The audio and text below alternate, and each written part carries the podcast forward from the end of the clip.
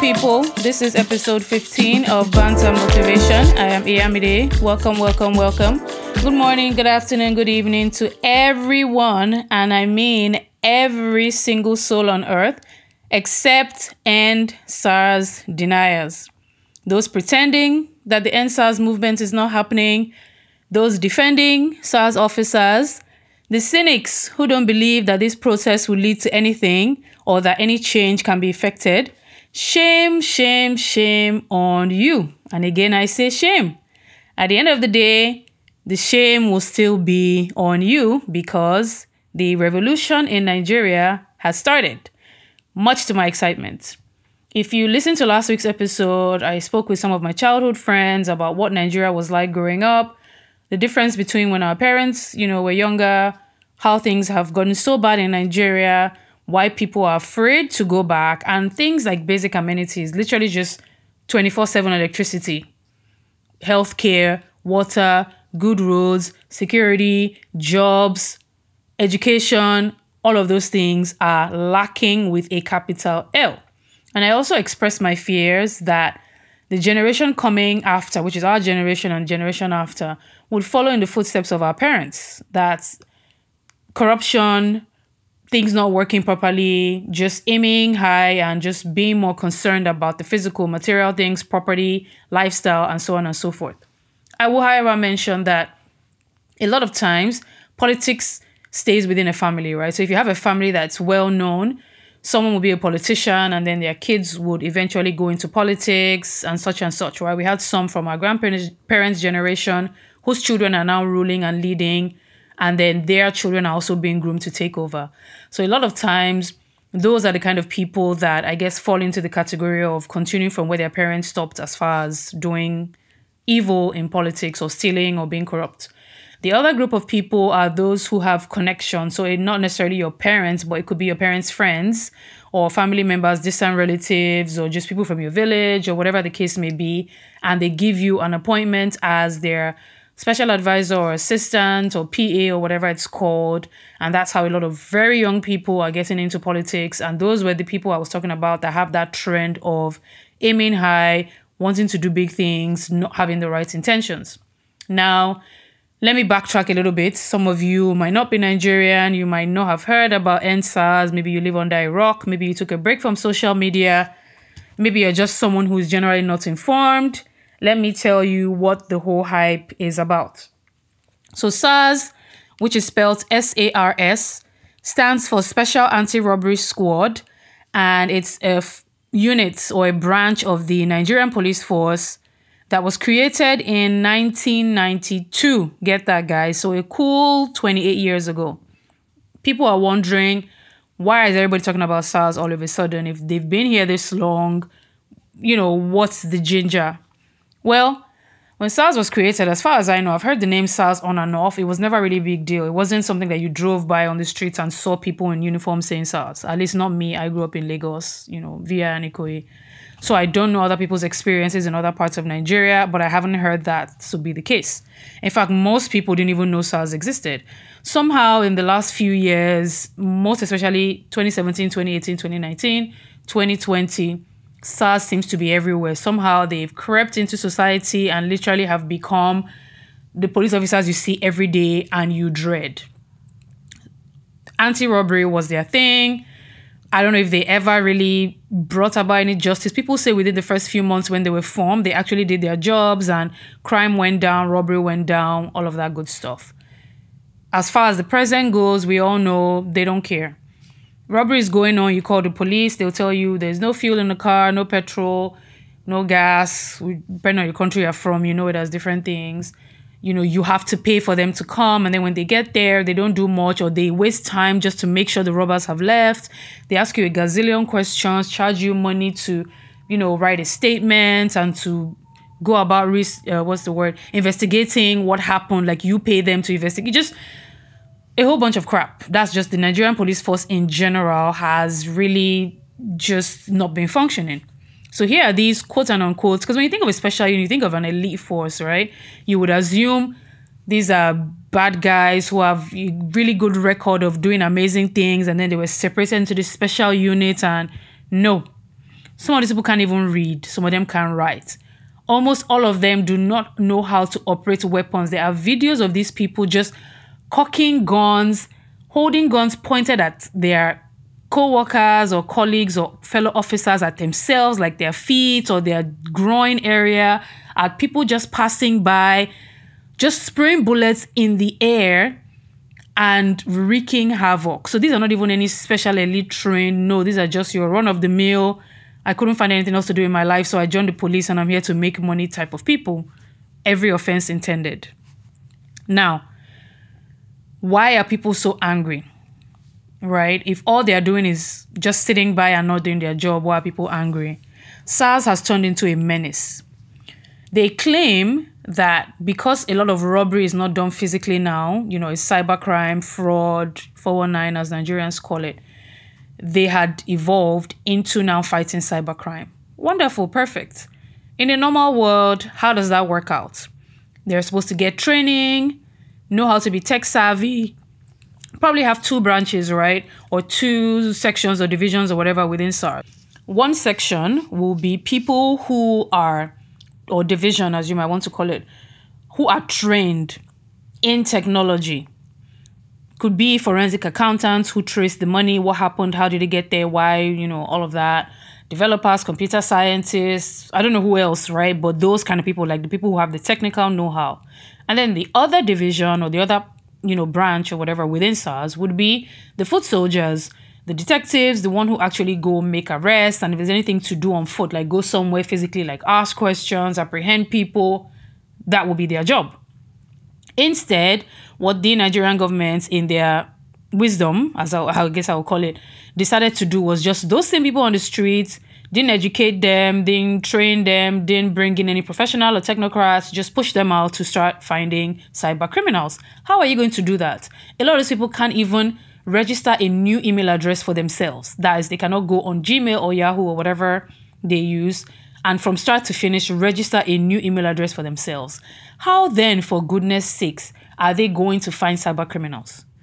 Hushpuppi, that evaded Nigerians and evaded God knows who else and was in Dubai chilling for such a long time, the FBI and Dubai police were able to apprehend him. Not once before he was arrested did they physically make contact with him. They didn't go physically to him to look through his phone or look through his laptop or ask him any questions or harass him or you know beat him or torture him or literally got all the information they needed from afar off in cyberspace because it is cybercrime when they had everything they needed, the foot soldiers went to his abode in the middle of the night and picked him up. That is how cybercrime works. I don't know how come the Nigerian government has not gotten the memo or they're just trying to be funny. So these SARS officers are on the street stopping people. Oh, you're young, you're driving a nice car, you must be a criminal. You have a laptop, you have an iPhone, you have a new Android, you are a criminal. You have dreadlocks. Wow, you are a criminal. You look good. You look cute. You look nice. You look well put together. You're dressed well. Most definitely signs of a criminal. Nowhere in the world is that done. You just stop people because of how they look physically or the kind of cars that they're driving. It wasn't like they were speeding or their tail light was out or somebody called and reported a crime that they fit the description of. Literally just on a whim. You're stopping young people because you don't believe they should be successful, probably because you are not. You take money from these people, as much cash as you can get out of them. If you can't get enough, or even if they can't get enough, they take you to the ATM and make you withdraw the max amount. If that's still not enough, or if you maybe there's no ATM close by, or you say you don't have your ATM card, they will make you go online, log into your banking software or whatever, and transfer money to them sometimes I heard they don't even transfer directly because they don't want any proof. They have it transferred to like a fourth party, third party, just so it can be traced. So these people are professional criminals themselves. Not to talk about the people they harass, they shoot people for not cooperating with them. So many people have stories of being paralyzed from gunshots, wounds by SARS officials. They torture people, they rape women, they beat up young men, they throw people in jail and forget about them. And when their families come to inquire, they tell them, We don't have this person, we don't know where this person is. Literally wreaking havoc, damaging lives, killing people, and there's nothing the federal government of Nigeria has done about it. There are articles from 2017, 2018, 2019, even in February 2020, before SARS lockdown, sorry, before COVID lockdown, Government was still promising an end to SARS, an end to SARS, an end to SARS, and still nothing. The youth got tired, took matters into their own hands, started organizing. You guys, let's protest, let's protest. It went, you know, live on social media. People were gingered, and they started the protests. I kid you not, every day it has gotten bigger. This thing has grown into an entire movement. This is around the world. There are protests happening, different cities in different states in the United States, in the United Kingdom. I've seen Paris, I've seen Germany. Sorry, I've seen France, I've seen Germany, I've seen Canada, I've seen I can't remember all the countries now, Ghana, but just so many different countries where Nigerians there and supporters have come out on the streets to protest and say we will not take this any longer. SARS needs to end. The government came out, of course, did their usual, you know, pacify with lies. Okay, SARS is officially disbanded. Protesters were like, no, we have heard this so many times before in writing, in speaking. Do these SARS people even know they've been disbanded? It seems like the government just announces, but the police officers themselves don't agree or don't believe, and they obviously don't live it, right? Mind you, while all this is going on, while people are protesting, SARS officers are actually on the streets, still shooting, still killing, still harassing, still intimidating. It doesn't even make any sense. That's to show you the zero level of sense these SARS officers have. Because if they had any sense, they would actually lay low, allow things to die down, and then they could come back and continue maybe business as usual or make some little tweaks. But they don't even have enough sense or respect for the citizens to even do that. Literally just still going about their daily business. Youths were not, you know, letting up, thankfully. Movements started getting more powerful. People were donating money in the millions, in the tens of millions. Government starts panicking and they start shutting down every avenue that these groups, you know, rallying the protests have been able to get. Mind you, at these protests, they are providing food, medicals, because if you get hurt, in all these protests or things get violent, they're paying medical bills. Some people's cars got vandalized. They give them money to fix their cars. Legal, if you get arrested, because obviously they were illegally arresting a whole bunch of people and trying to charge them to court. This is a Nigerian system where a politician for eight years, quote unquote, to be on trial or they'll be investigating. Wheels of justice are, su- in fact, in Nigeria, they run backwards. Super, super, super slow. There are tons of people who are innocent, who have been languishing in jail because their case hasn't been called up. Things are slow, things are slow, things are slow. There's always a continuance. All of a sudden, you're trying to attack the young people for protesting. You're trying to shut them up. You're trying to scare them. And literally, two, in two, three days, they're arraigning these people and trying to fully charge and convict them. Just to show you the irony. Anyway, organizers of the protest got legal help. They are paying for people's, you know, legal services, getting everybody who has been arrested out, leveraging their contacts. Literally, a whole city. But they are doing this in so many different protests all around Nigeria. Mostly, I think, in Lagos and in the south. I think there was some in Abuja, Port Harcourt, but mostly or largely in Lagos. Now, a lot of other states and cities are joining in, but originally, mostly, you know, Lagos and Abuja. The governor of River State, where Port Harcourt is based, actually banned protests, said nobody should protest. If you protest, you know, the powers or authorities that be, police, army, would, you know, deal with you so absurd because Nigeria is a democracy. We actually, on October 1st, celebrated 60 years of democracy. And you don't know that people have a right to peacefully protest. Like, where do you come off telling people that they cannot? Like, it's banned in the entire state for them to peacefully protest for their rights. Thankfully, people came out to say, no, here it is in the constitution. We have a right to gather. There's nothing you can do. In fact, that even made people more ginger to come out. They were out in their droves the governor had no choice but to actually now address them and then get on their side. You see? So it's just been a week of so much, so much, so much things that the government has dulled on doing or has not provided. These people have been able to provide at such low cost. When the government was blocking their accounts and trying to say, we don't know if this money is being raised for terrorism and other rubbish and trash, these people went to Bitcoin, started collecting money in Bitcoin. If I tell you that I am proud to be a young Nigerian or a Nigerian woman, that's an understatement. I feel like I just don't know how to describe the euphoria, the joy, the excitement. Those of you that know me personally, or should I say in real life, you know I have been on this EndSARS thing the entire week. I'm not in Nigeria. I can't be on ground to participate in the protest and all that. There was one protest in my city, but by the time I found out, it clashed with a meeting I had, so I couldn't go. But I have been online, Instagram, join Twitter, WhatsApp status, literally just posting, reposting, reposting, making sure the hashtag is trending, making sure people are informed about what's happening, updates, you know, pictures, memes, news, whatever you want to call it, keeping the ginger alive. That's the least I can do for all the other people who are on ground actually facing terror. Like they threw tear gas at people, they shot at people, they've actually, like I said, killed people, they've threatened people, they've broken people's cars, and the youths are not backing down. They are resolute. And even the people who were doubting at first, there were some people who were doubting and saying, no, this is not going to lead anywhere and they'll be tired in a day or two. No. Jack Dorsey of Twitter actually is part of the whole thing now. He's tweeted about it, he's posted links for people to donate. Different celebrities, Tyler Perry, Viola Davis, people are posting, hey, we hear what's going on in Nigeria, you have our support. It's literally worldwide. The United Nations says they are watching, CNN Africa has featured it, Amnesty International. And the demands of the youth were taking to the president. They were taken to the president by the Lagos state governor to say, hey, this is what the youth are asking for. This is what they want. You know, how can we make this happen so that these protests can stop? And this man giggled. He actually laughed. Let me tell you what the demands are. So there are five demands. They want all protesters to be released. Justice and compensation for the families of victims who have died or who have been killed at the hands of SARS officers. An independent body to oversee the prosecution of officers who have killed people. Like we people have their pictures, their names, their badge numbers, their station where they were posted to or where they work out of. These people need to be prosecuted within 10 days, no delay, no wasting time.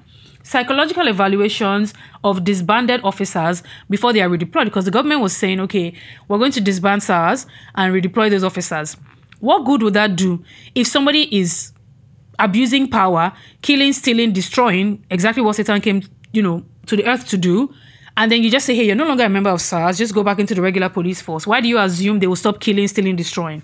They will just do that now, but there's not an umbrella under which we can identify, hey, these group of people are the worst. So you have to evaluate who is even still sane. A lot of these people are traumatized because when you kill someone, it's not a joke. Even if you watch American movies or like CSI or NCIS or whatever, when you fire your weapon, you have to see a therapist. They have to discuss what was going on, how do you feel? What happened? Address, you know, were you right? Was it a justified shot? Was it not? All of that. These people are wasting young lives in Nigeria. No accountability, no mental health resources, just shooting and walking away, shooting and walking. Nobody's even checking. Hey, you were given 20 bullets. How many do you have now? Oh, you have only three. Wow, okay. What did you do with 17 bullets? Who did you kill? Did they deserve to die? Are you a psychopath who just is power hungry and going about abusing the power you are given and the gun that you're giving because you can. None of that is happening. You just want to redeploy these people to go into other parts of the police and continue this madness. That doesn't make any sense. That's just shuffling them, right? It's like playing musical chairs. You're still in the game, but you just move to a different seat. That is not what we want. And then the last demand was increase in police salary. So I'll stop here to say some people are pro SARS or trying to say, you know, make excuses for SARS and say it's because they're not paid well. And if you look at their barracks, they are horrible, which they are. If you look at pictures, they are horrible. These are not conditions anybody should be living in. It's really bad.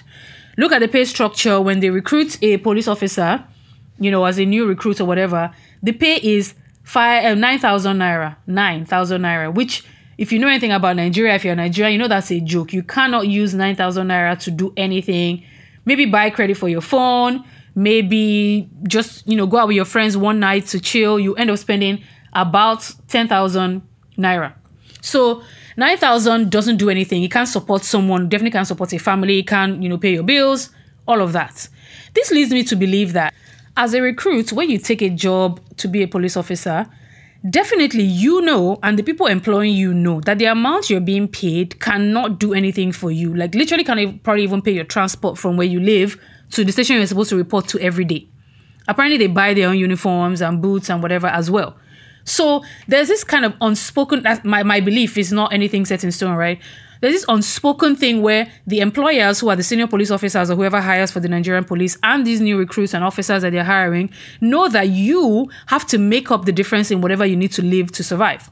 So take bribes, harass people, falsely accuse them, whatever it takes. It's almost like, you know, when you join like a sales team or something, or some of these kind of jobs where you join and it's literally however many people you can get, right? Is how much money you will make. So your earning potential is limitless. Pretty much you are responsible for your salary or your wages or pay.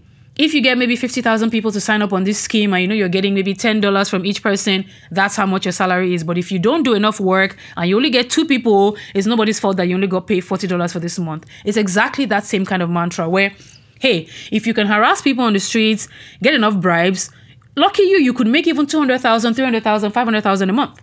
But if you want to go the straight and narrow, do exactly what you're hired for at the time you're hired to do it and rely on your salary, then sorry for you. 9,000 naira is what you need to survive. There's no other way you can explain that. Even as they go up in the ranks, right? The money doesn't get that much better. So it's, you know, 43,000 after that, and then the next rank 51,000, and then, uh, uh, sorry, 55,000, and then 62,000. None of those amounts make sense. So there's a video that's been going around. Someone called into a talk show where they were talking about the whole EndSARS thing supposed to be a police officer. I'm guessing a woman. I'm not sure if they changed the voice just so we don't recognize who it is, but it does sound like a woman. And she said she's been in police force for 17 years and her monthly salary is 63,000 naira.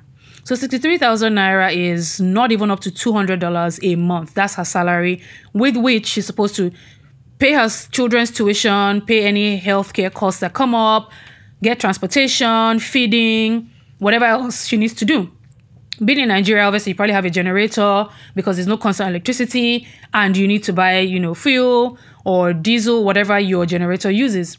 So she said she actually has a lot of co-workers who left the straight and narrow, started doing dubious things, taking bribe, doing all these things we're talking about. And she sees where they are in life and how well they've done and how much money they've been able to make and how they've been able to uplift themselves financially and, you know, boost their profiles. And she's there owing rent. She hasn't paid her rent in two years any moment now they can kick her out. She can't afford to send her children to good school. So she's actually regretting not doing bad things. So, yes, of course, I do agree that the police definitely need to be paid better. But if you're telling me that the reason these people are behaving like animals is because their barracks are dirty and they're not paid enough, I don't I won't take that. I just cannot. If you're going to take bribes, it's not acceptable, but we can make it an uh, what's it, an excuse for you to say you only paid 9000 there's really no way you can make ends meet without getting extra stuff on the side padding yourself. Okay fair. You stop someone you ask for money you take what they have you let them go. Yeah bad police officer that's what it is. But we can once again make an excuse for you that that's the only way you can survive because you have a family as well you need to feed blah blah blah blah but you stop a young man, you ask him for money. He says, you know, why are you asking for money? Or you ask him to open his phone or his laptop. He tells you, I didn't do anything wrong and I'm not giving you any money. Or he tries to get away and you shoot him dead. And that's because you're not paid enough or because your barracks are dirty. You stop a young woman and you guys rape her or gang rape her, two, three of you. You some still end up killing her. Some still take her to the ATM, take her money, dump her body in a field. And that's because you're not paid enough or your barracks are dirty. Come on these are evil people. These are demons in human form who are just power hungry. That's what it says. They are power hungry. They know because they have a gun, they can do whatever. They are angry that you defy them and your life means nothing to them. So you're out there, you claim to be hustling and doing all these things because you, as a police officer, have kids at home and a family to feed. But you're going outside and ending the lives of other people's children. There are women who have been paralyzed. I saw someone who was paralyzed by SARS bullets when she was 15 in 1996, for goodness sake. Do you know how long ago that was? Almost 25 years. It's been 24 years and change. And she's still in a wheelchair till date. Even after she got, she was 15, she was a student in her uniform, so they couldn't say they didn't know. Shot into the bus where she was. She got hit, got rushed to the hospital and, and she was in a coma for a while. The SARS operatives kept coming to the hospital every day until she was finally awake and were threatening her, saying, You dare not say what happened. You better not say that's the version of the story, and so on and so forth. Mind you, they didn't take her to the hospital. So there's no justification for these people. Countless number of people have died. I can't even begin to name every single one of them. At least 12 that, when I'm thinking now, I can remember from the stories I have read. Horrible, horrible. One guy went to a naming ceremony Another girl was home cooking. They came, they, they claimed that they came to get her fiance who was dealing drugs or something. Of course, no drugs were found. Took her with them. Parents tried to come and get her at the station. They said she wasn't there, all of that. Ended up raping her, killing her, discarding her body. Just so many different ones. Even last week at the protest, a guy who was just a bystander, just a bystander, shot so these people are rogues. They are just, they answer to nobody. And for whatever reason, the government is so afraid to put them in check or to cancel them or to end them. Now we talk about low wages or whatever, the police budget for this year was 12 trillion. 12 trillion. That is not million, not billion, trillion. And somehow these police officers are getting paid 9,000. So what's happening to the rest of the money? Obviously, the people at the top, the senior officers, are siphoning the money, and that's why it works for them to have junior officers out on the street harassing the public. And I'll tell you why. When the junior officers are facing the public and not holding their own senior officers accountable, the senior officers can steal what is meant for everybody and nobody can hold them to it, right? Because that's the way it works. You just wait for your own turn, keep being a good boy, keep being out there on the streets. One day you will grow to the level where you can now be in the office and be stealing with a pen instead and, you know, taking from the budget, right? Taking in millions and billions, even in foreign currency. Two, if you have these people out there harassing the everyday citizen, those ones are so scared and anxious and just so boxed in and tired from the oppression from every angle and every sector that they don't have time to fight for their rights. They don't have time to even think or gather or pull their resources or try to request change or make any noise. So keep them busy, which is what they've been able to achieve for so many years. But finally, it could be the whole fact that because of COVID, people were home and people have had time to really think and get angry and build up energy and rest and recover because commuting in Nigeria daily is just it's it's going into the war zone, it's going into the jungle from traffic to these SARS officers to things not working properly to just all kinds of no electricity and schools being on strike and too many things happening. But now finally people are like, or young people are like, enough is enough. We're not taking this anymore. We are pushing against the status quo.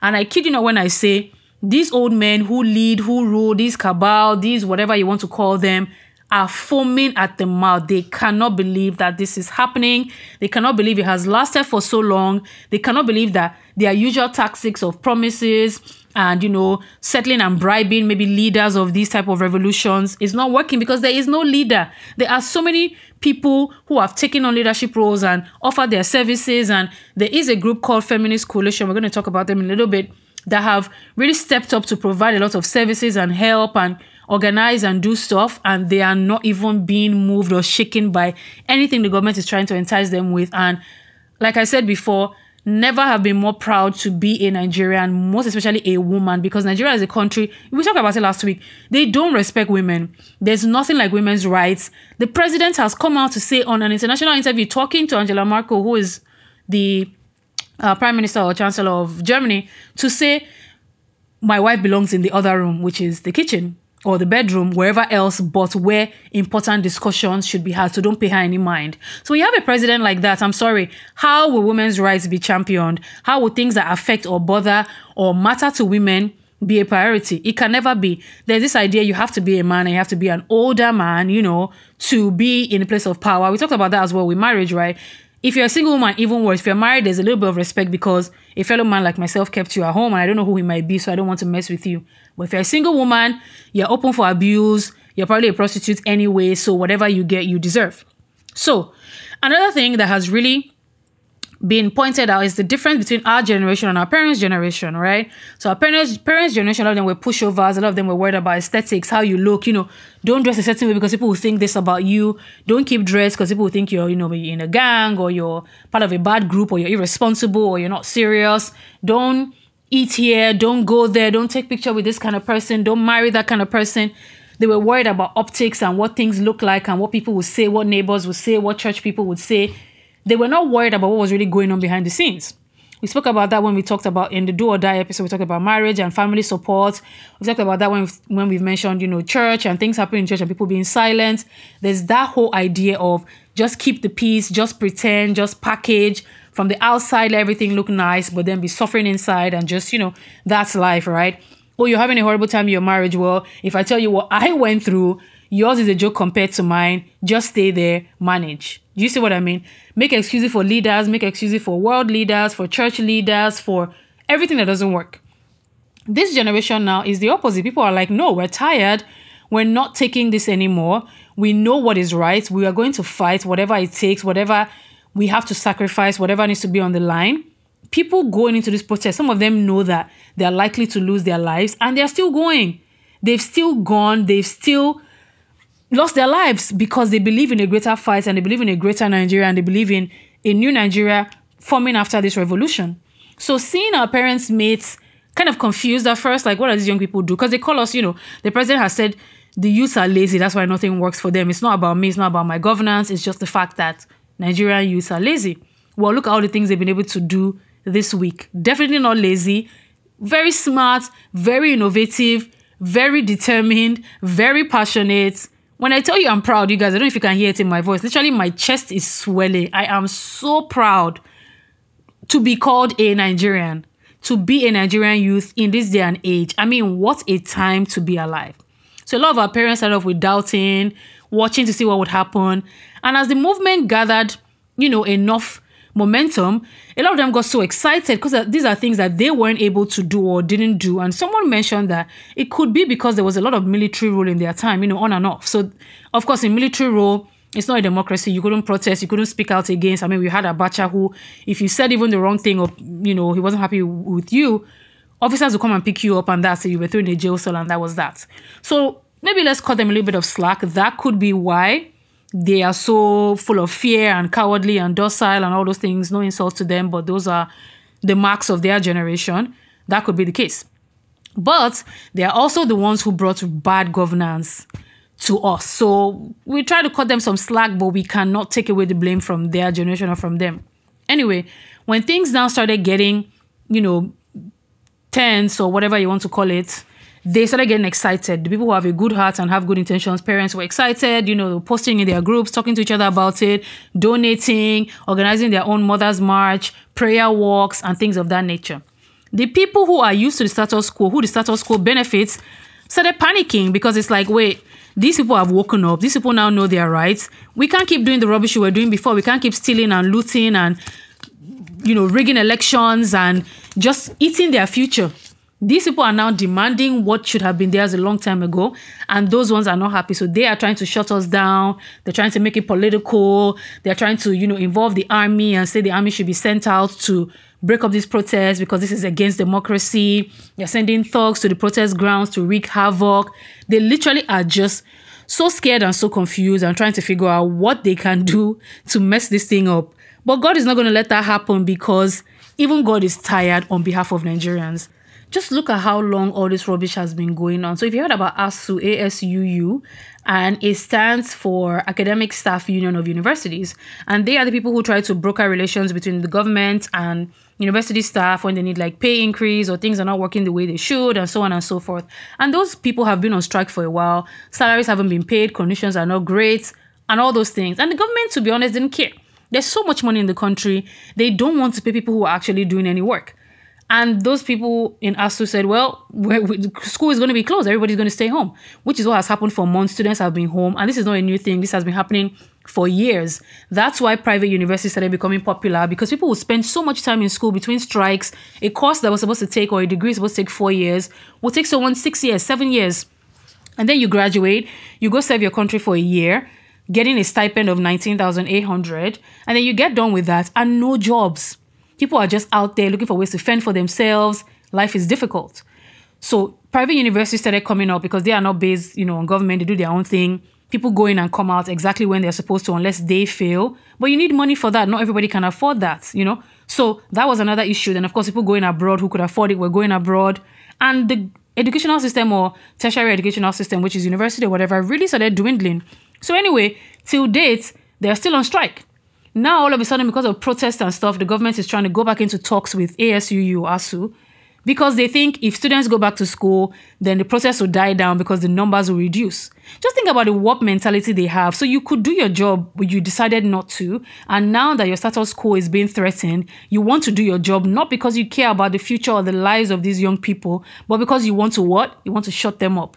It's just ridiculous how things work in Nigeria it's almost like being in a different it's a jungle. I remember saying like Nigeria is a zoo. And my sister said no, because in the zoo, every animal has its own exhibit. So things work in a certain way and a certain order. But in Nigeria, it's a jungle. Literally anything, anyhow, anytime, anyway, no order. People thrive on chaos. In fact, Nigerian government and chaos hand in hand, literally shaking each other. That's what they like. Eye service, implementing things that they know don't have any impact, wasting money, wasting time Look at what happened during COVID times. So many businesses and individuals and corporations and whoever groups donated trillions in naira to the government to help people cope during COVID and give them like money and food for students and widows and people in poor areas and whatnot. The government was giving these people just rubbish, things that probably for each person didn't cost more than, I'm even trying to be generous here, 2,000 naira. Very few people got this, and the rest of the money, nothing. We don't know what happened to it. When people started making noise, they said, Oh, the office that was keeping track of everything, you know, a certain part of it burned down, and, you know, yeah, sorry, nothing.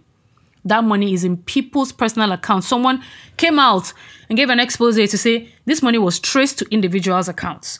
All different people that were tagged were like, Not us, not us, not us. We have nothing to do with this. That was how the matter died down. Meanwhile, these feminist coalition girls have been feeding people fat every day. Restaurants and chefs and individuals have been donating money and donating food and meals, quality meals. When I tell you soups and rice and chicken and small chops and suya and you name it, people are feeding and feeding even better than they were in their parents' houses. But the Nigerian government will tell you they spent 2 billion naira on rice and I don't know, cow knees or some cow ears or some ridiculous part of the cow Food won't even be tasty, quantity will be small, probably only serve a thousand people. There's so many things that these young people are doing that for so long the government has denied us of and has pretended as if, oh, this is going to be so difficult and so impossible to implement. And these people have implemented in days and weeks and what I'm saying weeks, barely a week. They have a hotline that was released when you get on that hotline, if you dial one, maybe you get, med- I don't, I'm not saying it word for word, but you know, get my drift. One for medical, two for legal, three for logistics, and so on and so forth. The Nigerian government, when they were releasing a hot helpline, whatever thing, made a whole big deal about it, spent 500 or some ridiculous amount of money, some millions or whatever, had a whole press conference and a whole committee. And we've seen now that we've always known, but now we've seen more than ever that those things are irrelevant just their ways of stealing more money and sidetracking us. If there's anything I'm happy about is young Nigerians waking up to see that we can take charge. We can do these things. Leadership is not about age. How old was Obama when he became president of these United States of America, the first black president of America? It's not in age. It's in having good intentions, reading up, knowing the law, and wanting to do what is right, being able to stand up against the powers that be, quote and unquote, and in unity, having the interest of your people at heart. If you have the interest of the people that you're supposed to be serving, it won't be difficult for you to make change or for you to help or for you to do your job. So that's what a lot of people are realizing. That's what a lot of young people are coming to terms with that, hey, I can run for office. I can be a governor. I can be a senator. I can be in the House of Representatives. I can be, you know, a minister. I can, no, you don't want to be a minister, but, you know, I can actually do things to make sure that change is brought about and that things happen differently. They've made it seem so far and so, you know, unattainable for so long that young people didn't even think it was in their place. People have always said, you know, politics is such a dirty game and you don't want to get involved and but now people are like we do because when you don't get involved, when you don't know what's happening, when you're not part of the people making the rules and you know, writing policies, then this is what happens. Old people who have no intention of helping go into these government positions because they are feeding fat. When the numbers were released, how much these people make, it was ridiculous. Basic salary for a Nigerian senator is 2.4 million. Hardship allowance 1.24 million. Constituency allowance 5 million. Furniture allowance 7.4 million newspaper allowance 1.24 million. Wardrobe allowance i mean just so many different ridiculous and these are monthly. So you need 7 point something million naira monthly for furniture. What kind of mm, furniture stupid furniture is that? So these people are making 29.5 million naira a month as a senator. That is your salary. These are the senators out of every if you look at senators all over the world do the least work. Nigerian senators are known not to do anything. Countless videos of them sleeping on duty or not being informed about what's happening. And yet they are the highest paid in the entire world. That is above the united states and canada and france and any other organized developed country. So i'll read out to you how much senators in different countries make and how much senators you know in total yearly nigeria make. Spain $43,900, Ghana $46,500, France $85,900, South Africa $104,000, Germany $119,500, Canada $154,000, United States $174,000, Nigeria, where senators do absolutely nothing, 2 million. 183,685. So that means even if you took off the two million, let's even assume it was a mistake, that would still be one hundred eighty-three million six hundred eighty-five dollars, which is still more than other developed countries. I don't know how else to say this. I mean, come on, this is absurd on every level. When people are fighting for change, it's not just about SARS. People are fighting oppression. People are fighting failed government. People are fighting bad health care, horrible education system, unstable electricity, no welfare, insecurity, you name it, corruption. So this is literally just a seed that is being sown. And once SARS is ended, we start facing the other arms of government. We start restructuring. We start doing the necessary. We start building a new Nigeria. Let's just agree that the first 60 years was just a trial. You know, when you want to buy something and you say seven day free trial, 90 day free trial. Unfortunately for us, it was a 60 year trial. No problem, we'll take that. Change is here. I'm super excited. I'm super happy. People are talking about 2023. People are talking about using drones to monitor elections. Young people know what technology is. They, I mean, they hacked into the SARS database or whatever, Nigerian police database, are able to get information of SARS officers. I heard they also hacked the Economic Financial Crimes Commission, you know, website or whatever as well. So there's a lot of knowledge out there. There's a lot of information out there. These people are doing amazing things. And there's some haters are calling this feminist coalition or oh, a cult. You know, they're against democracy or they are being paid by outside forces and international powers to disrupt the nation and go sit somewhere like like your time is over the young people that you keep singing since we were young they've been singing are the future of nigeria are the future of tomorrow where tomorrow has become today we are now old enough to take charge to fall into place to repair all that you people have broken if you've heard sorosoke this week that's really what it is speak up speak out stand up come out and the older generation is Benudake, keep quiet. They like, you know, silence and off mic and shush and, you know, secret, secret and hide, hide. That is over. Literally, that is over. Some people are wondering why are celebrities not getting involved? Why are leaders, you know, your community leaders, your governors, your ministers, your senators, why are they quiet? Your church leaders, why are they quiet? And that's a good question. Everybody should want to see a better Nigeria. Everybody should want to see reform. Everybody should want to see growth. Everybody should be proud that young people have come into their own. Unless you have an adverse agenda where things in chaos are working for you, which a lot of these political leaders have, then of course you don't want things to turn around because then you're losing. You're not making your 162 million naira as a senator for doing nothing. Mind you, after the 162 million, they still steal the money meant for their constituents and add it. Isn't that wickedness? You're making that much, and then the money you're supposed to use to build schools and build roads and hospitals and every other thing for the people in your constituency who voted for you, you still pocket that as well. That's why so many people are angry at children of politicians, and a lot of them have been attacked on social media. Some people are saying, you know, they're not their parents. Others are saying you enjoy from what your parents are doing. You even oppress others with your parents' ill gotten wealth. You have no right to come and speak or talk. You are part of the problem. So there's just been so much, so much, so much going on. I can't even get into every single thing because we'll sleep here. And I really wanted to make this a short one. We're already at 45, 43 minutes. But find out on social media. So many people are posting on Twitter the hashtags EndSARS now, EndSARS. And so I forgot to mention the, the most annoying, two annoying parts of this whole thing. One, when they saw that the youth were not backing down, they said, okay, you know what? we've ended SARS. We're going to, you know, move those officers to another unit called SWAT. People are like, excuse you. First of all, SWAT is not even original because Americans have SWAT. We also don't want it. You're just shifting the problem. Then we found out that SWAT was already in existence in Nigeria. They inaugurated that in 2013. So just to show you that these people have no intention of doing anything apart from fake activity to dissuade people to try to act like, hey, we've done what you guys want. Now go home, no more protests. So glad that the youth are not falling for it. Also, when the governor of Lagos State, Sanwo-Olu, Jide Sanwo-Olu, took the demands, those five demands I read to you, to the president in writing saying, hey, this is what these young people want. Once these needs are met or these demands are met, process will be over. And the president actually chuckled, he giggled, he laughed. Just to show you the kind of how clueless were and how much of a joke they thought this was. And then now things are getting far and they are foaming at the mouth, like I said, they are pissing in their boots. They don't know what to do. They don't know how to.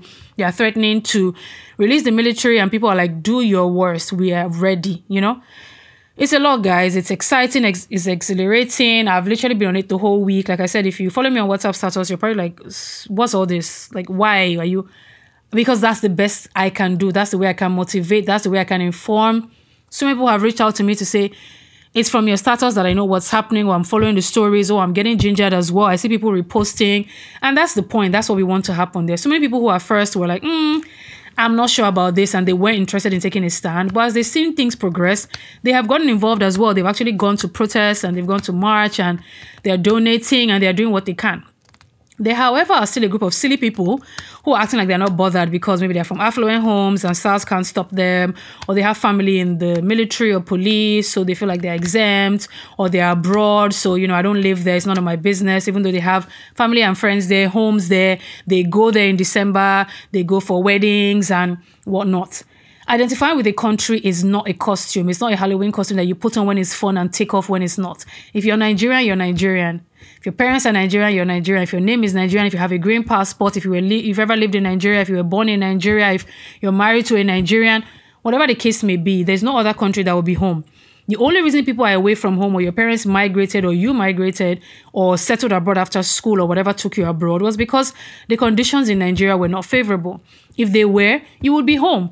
So of course you have a personal interest in Nigeria getting better. So people can go home freely. People can people are in America in England complaining about how they've been treated because they were black. In Nigeria, nobody will treat you anyhow because you're black. Because guess what? Everybody is black. So you do have an interest in making your country work again. That way, you and your children have the option. If you want to stay abroad, great. If it works for you, if you want to move back home, you can freely do so, knowing, hey, I will be okay. Things are sane. If I get sick, I can go to a hospital and not worry about not them not having oxygen or doctors being on strike, so I don't get, you know, I don't die, or I don't get medical attention, so I don't die.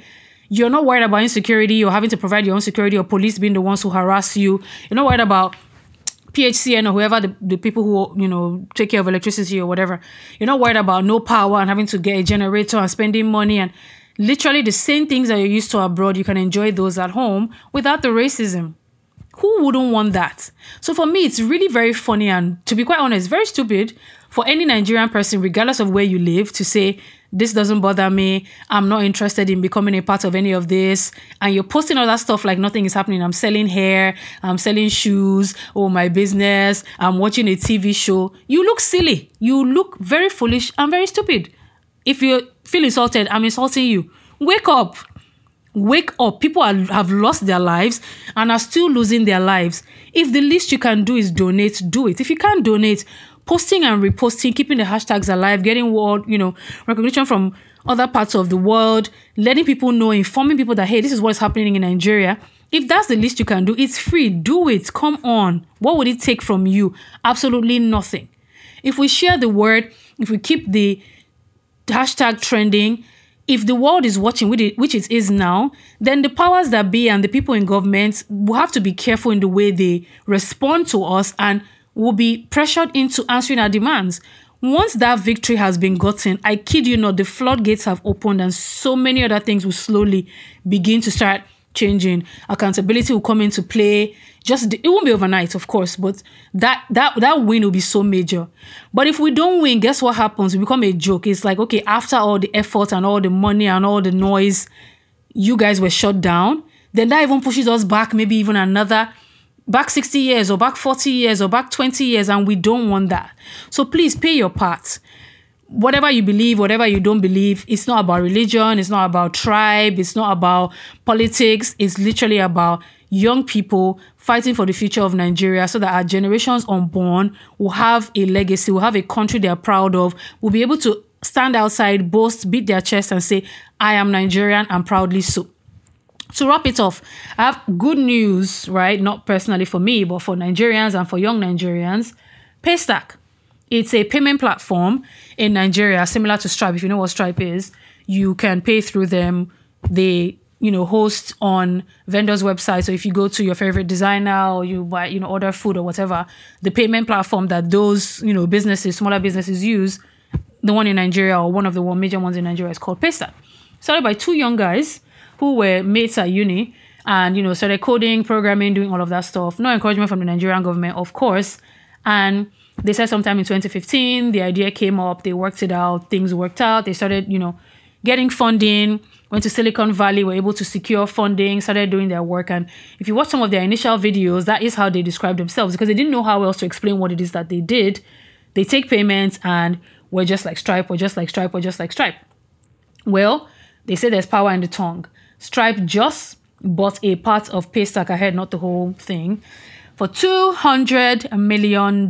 Yes, 200, yes, million, and yes, dollars two young Nigerian guys in Nigeria. They are not abroad. They didn't go to school abroad. They were not born abroad. They don't have a second passport. Actual two Nigerian guys in Lagos, Nigeria. Young guys.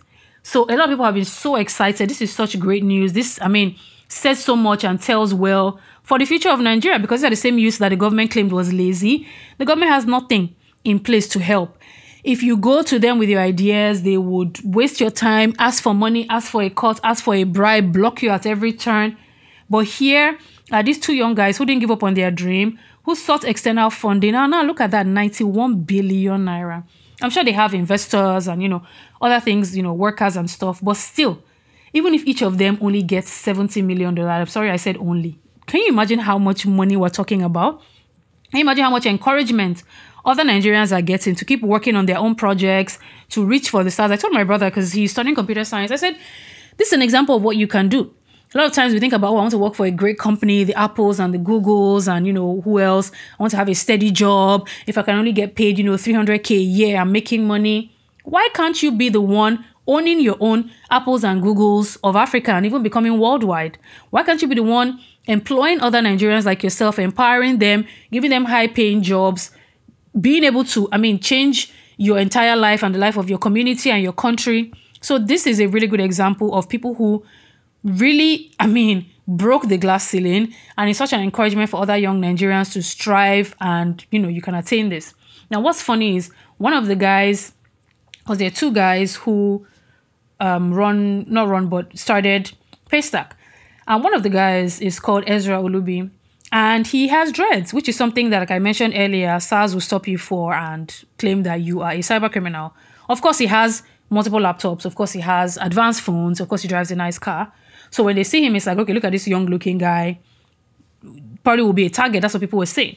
Come to find out, he said he has been a target multiple times. SARS have stopped him and harassed him and asked him why he wears nail polish and says he looks feminine, try to question his sexuality and call him all kinds of names and call him a criminal and a thug and all kinds of things. Now, imagine if SARS had been able to end his life. Imagine the dream that would have died with him. Imagine the success we're celebrating now that would not have existed. But this guy is not a criminal. Nobody has come out say he has ever done anything criminal. Just a hardworking young guy who has gone to meetings in Silicon Valley and met with top people with those dreads and jeans and nobody cares and nobody complains. But SARS would have ended his life because he looks a certain way or fits, quote and unquote, a certain profile. I'm of the opinion that the real fraudsters, the real thieves, pay off SARS operatives and keep doing what they do. So they are not the ones getting killed. It's children of innocent people who don't want to bribe, who don't have money to bribe, who don't even know who or what they're up against, that have lost their lives, lost their movements. You know, people who have become paralyzed. Some of them, parents died, heart attack. Some of them, family wealth or family savings were spent on trying to get them out of jail. And I mean, so many stories. I don't want to keep going into them, but so many stories of people wrongly and falsely accused, thrown in jail, and their families are made to pay ridiculous amounts to get them out. If you don't pay, you stay there. They don't care. For years, 17 year old girl who they arrested claimed she was part of some armed robbery gang. All she went to do was buy something. You know, her parents own a shop. She went to get something from one of their vendors. This girl spent two years in jail because initially her parents refused to pay a bribe because they're Christians and they don't do things like that. Two years. Imagine a 17 year old in jail. And not just any jail, a Nigerian jail. Not charged to court, not, you know, um, what's the word? Not found guilty. of doing anything, but just police, you know, SARS officers said and just threw her in there. Tortured, electrocuted, beaten naked, who knows what else. These are the people that we're trying to get rid of. This is what EndSARS movement is about. This is why all the noise on social media, this is why all the hashtags, all the memes, all the protests, all the noise, all the joy, all the excitement. This is what it boils down to. EndSARS. And SARS. EndSARS now. Thank you so much for listening. If you're not already following us on Instagram at Bants and Motivation, B A N T S A N D M O T I V A T I O N on Instagram, follow us there to get updates on whatever we post on you know leave your own comments on discussions that we've had. Let's make this interactive. What are your thoughts? Are you part of the EndSARS movement? If yes why? If no and even bigger why? What are your fears? What are your reservations do you think anything great is going to come out of this? Is this the start of a revolution? Are people going to get tired and give up? Is the government going to shut us up? Are they going to open schools and you know students go back to school and everybody forgets what happened? Are they going to kidnap the people who are organizing? What exactly do you think is going to happen? What do you want to happen? What do you want the outcome of this to be? Let us know in the comment section. We are still taking donations for our Change for Change campaign. We did our first outreach last week in honor of Day of the Girl Child. It was beyond amazing. We're able to reach 200 girls, 100 in Nigeria, 60 in the Democratic Republic of Congo, and 40 in Tanzania, Kenya. So we're still taking donations. Our next major drive will be in December for the end of the year. We're trying to do things bigger, better, reach more people. The first one was a learning curve, definitely not easy doing something when you are not there on ground. Thank you so much to everybody who contributed everybody who helped, May's Kitchen, my friend Essay, who went to market for us.